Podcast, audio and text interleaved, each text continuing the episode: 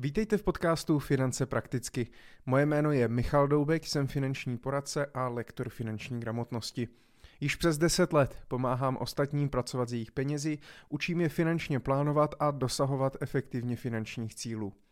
No a dneska bych se chtěl s vámi podívat na velmi oblíbený produkt, řekl bych stále jeden z nejoblíbenějších finančních produktů u nás a tím je stavební spoření.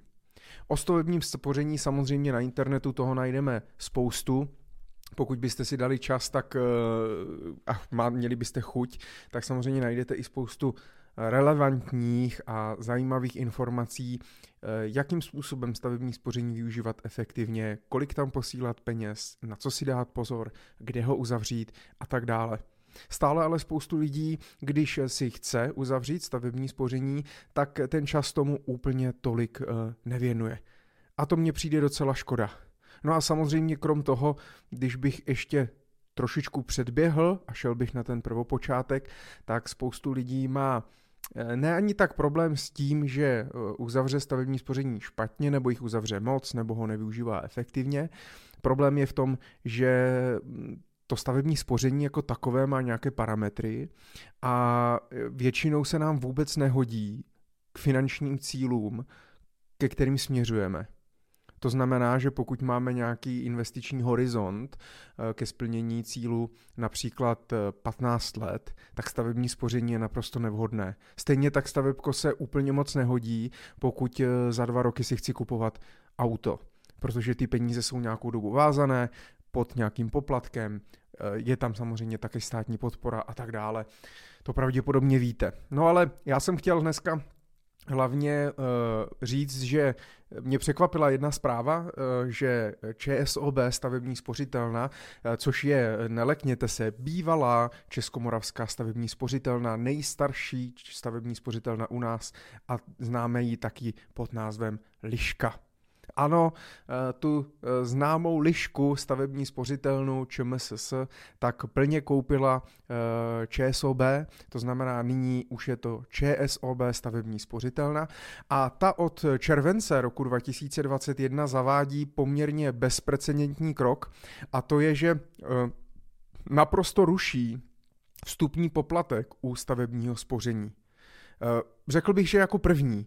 Eh, ne, že by některý, eh, některý stavební spořitelny neměli třeba akce, nešlo by to sjednat online a tak dále, ale jako první na trhu se rozhodla pro naprosto plošné a časově neomezené zrušení bez jakýchkoliv podmínek. To znamená, pokud, nebo předpokládám, pokud se rozhodnete uzavřít online nebo na pobočce, tak prostě bude bez poplatku.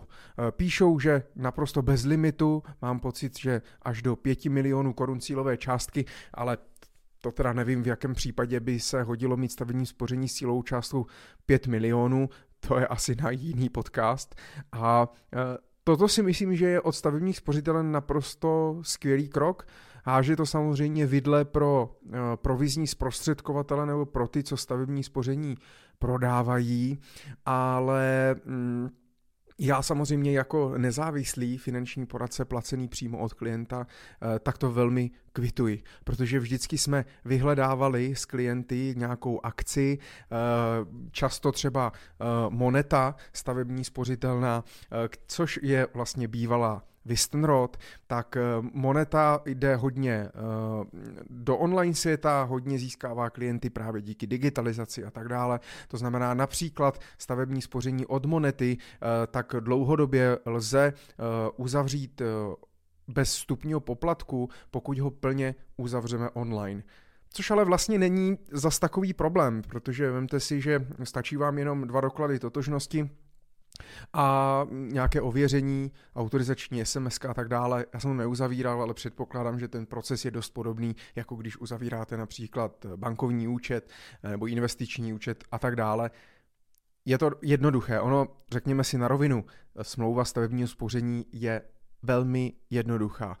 Řekl bych, že až tam možná není co podělat, ale samozřejmě mm, měl jsem i takovou zkušenost, kdy jeden z klientů si uzavřel stavební spoření u eh, jednoho zprostředkovatele a ten zapomněl do té smlouvy zaškrtnout, že žádáte o státní podporu. Což je naprosto stěžejní potom pro vlastně celkovou výnosnost toho produktu a zjistili to až po, myslím, čtyřech, čtyřech letech na výpisu, protože se samozřejmě na výpisy nedívali a tak dále. Já jsem pak tu smlouvu kontroloval. Občas je dobré si udělat nějaký audit, zkontrolovat si ty smlouvy, ať už sám, anebo samozřejmě s nějakým finančním poradcem. Když se ještě vrátím k těm vstupním poplatkům, tak eh, často jsem doporučoval i třeba Buřinku, eh, což je eh, stavební spořitelna České spořitelny, a ta také často pokud se uzavíralo plně online, tak to bylo buď úplně bez poplatku, a nebo tam tuším byl fixní poplatek 400 korun a bylo v uvozovkách jedno, jakou cílovou částku si tam zvolíte. Samozřejmě bylo to limitované třeba na cílovou částku 300-400 tisíc, ale to často bez problému dostačuje.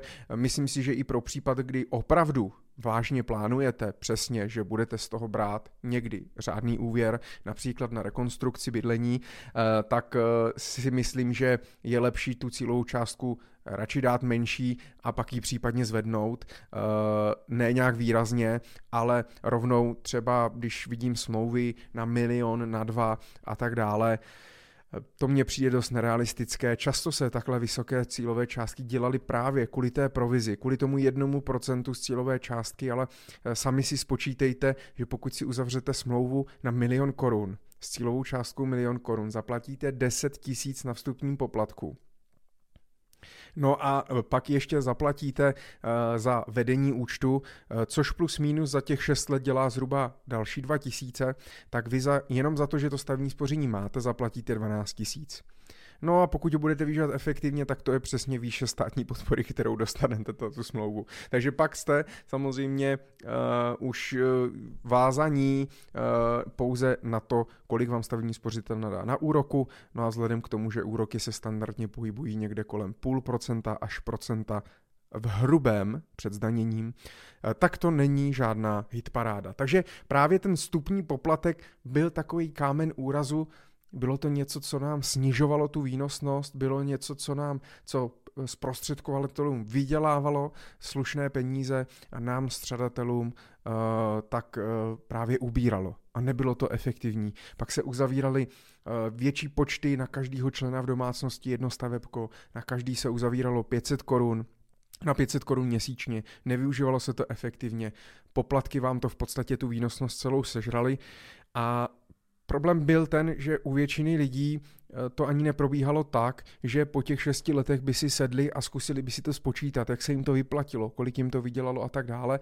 Oni spíš jako byli rádi, že za těch šest let konečně se dostali zase k nějakým penězům, často si pak za to koupili úplně něco jiného, než plánovali, protože prostě nemají vytvořený finanční plán a nějakou strategii, které by se mohly mohli držet. A tak ty věci dělají tak nahodile, jak přijdou a kvůli tomu, že nemáme plán a strategii, tak samozřejmě často hm, děláme chyby, děláme impulzivní rozhodnutí, často se rozhodujeme právě na základě emocí, což je naprosto normální, jsme lidé, ale děláme ty chyby, kde přicházíme o peníze.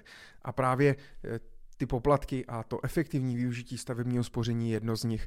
Já jsem eh, na stavebním spořením eh, na, nahrál video, to znamená případně i na mém YouTube kanále, tak můžete v playlistu najít video o stavebním spoření a o nejčastějších chybách, které v právě při využívání tohoto produktu eh, tak děláme.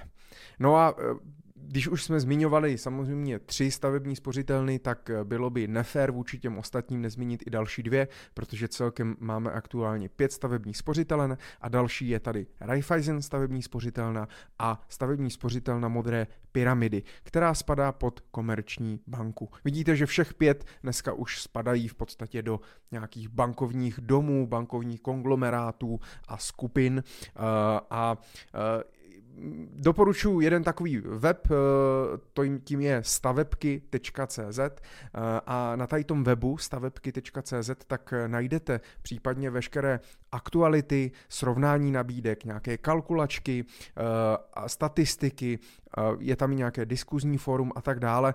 Pokud zrovna třeba jste ve fázi, že přemýšlíte nad stavebním spořením, nevíte, jak je využít a podobně, tak tam vám to může trošku pomoct. Že si srovnáte tu výhodnost, nějaký nějaké akce právě. Často já jsem, já sám jsem tam hledal ty akce kdy šlo stavební spoření uzavřít bez vstupního poplatku.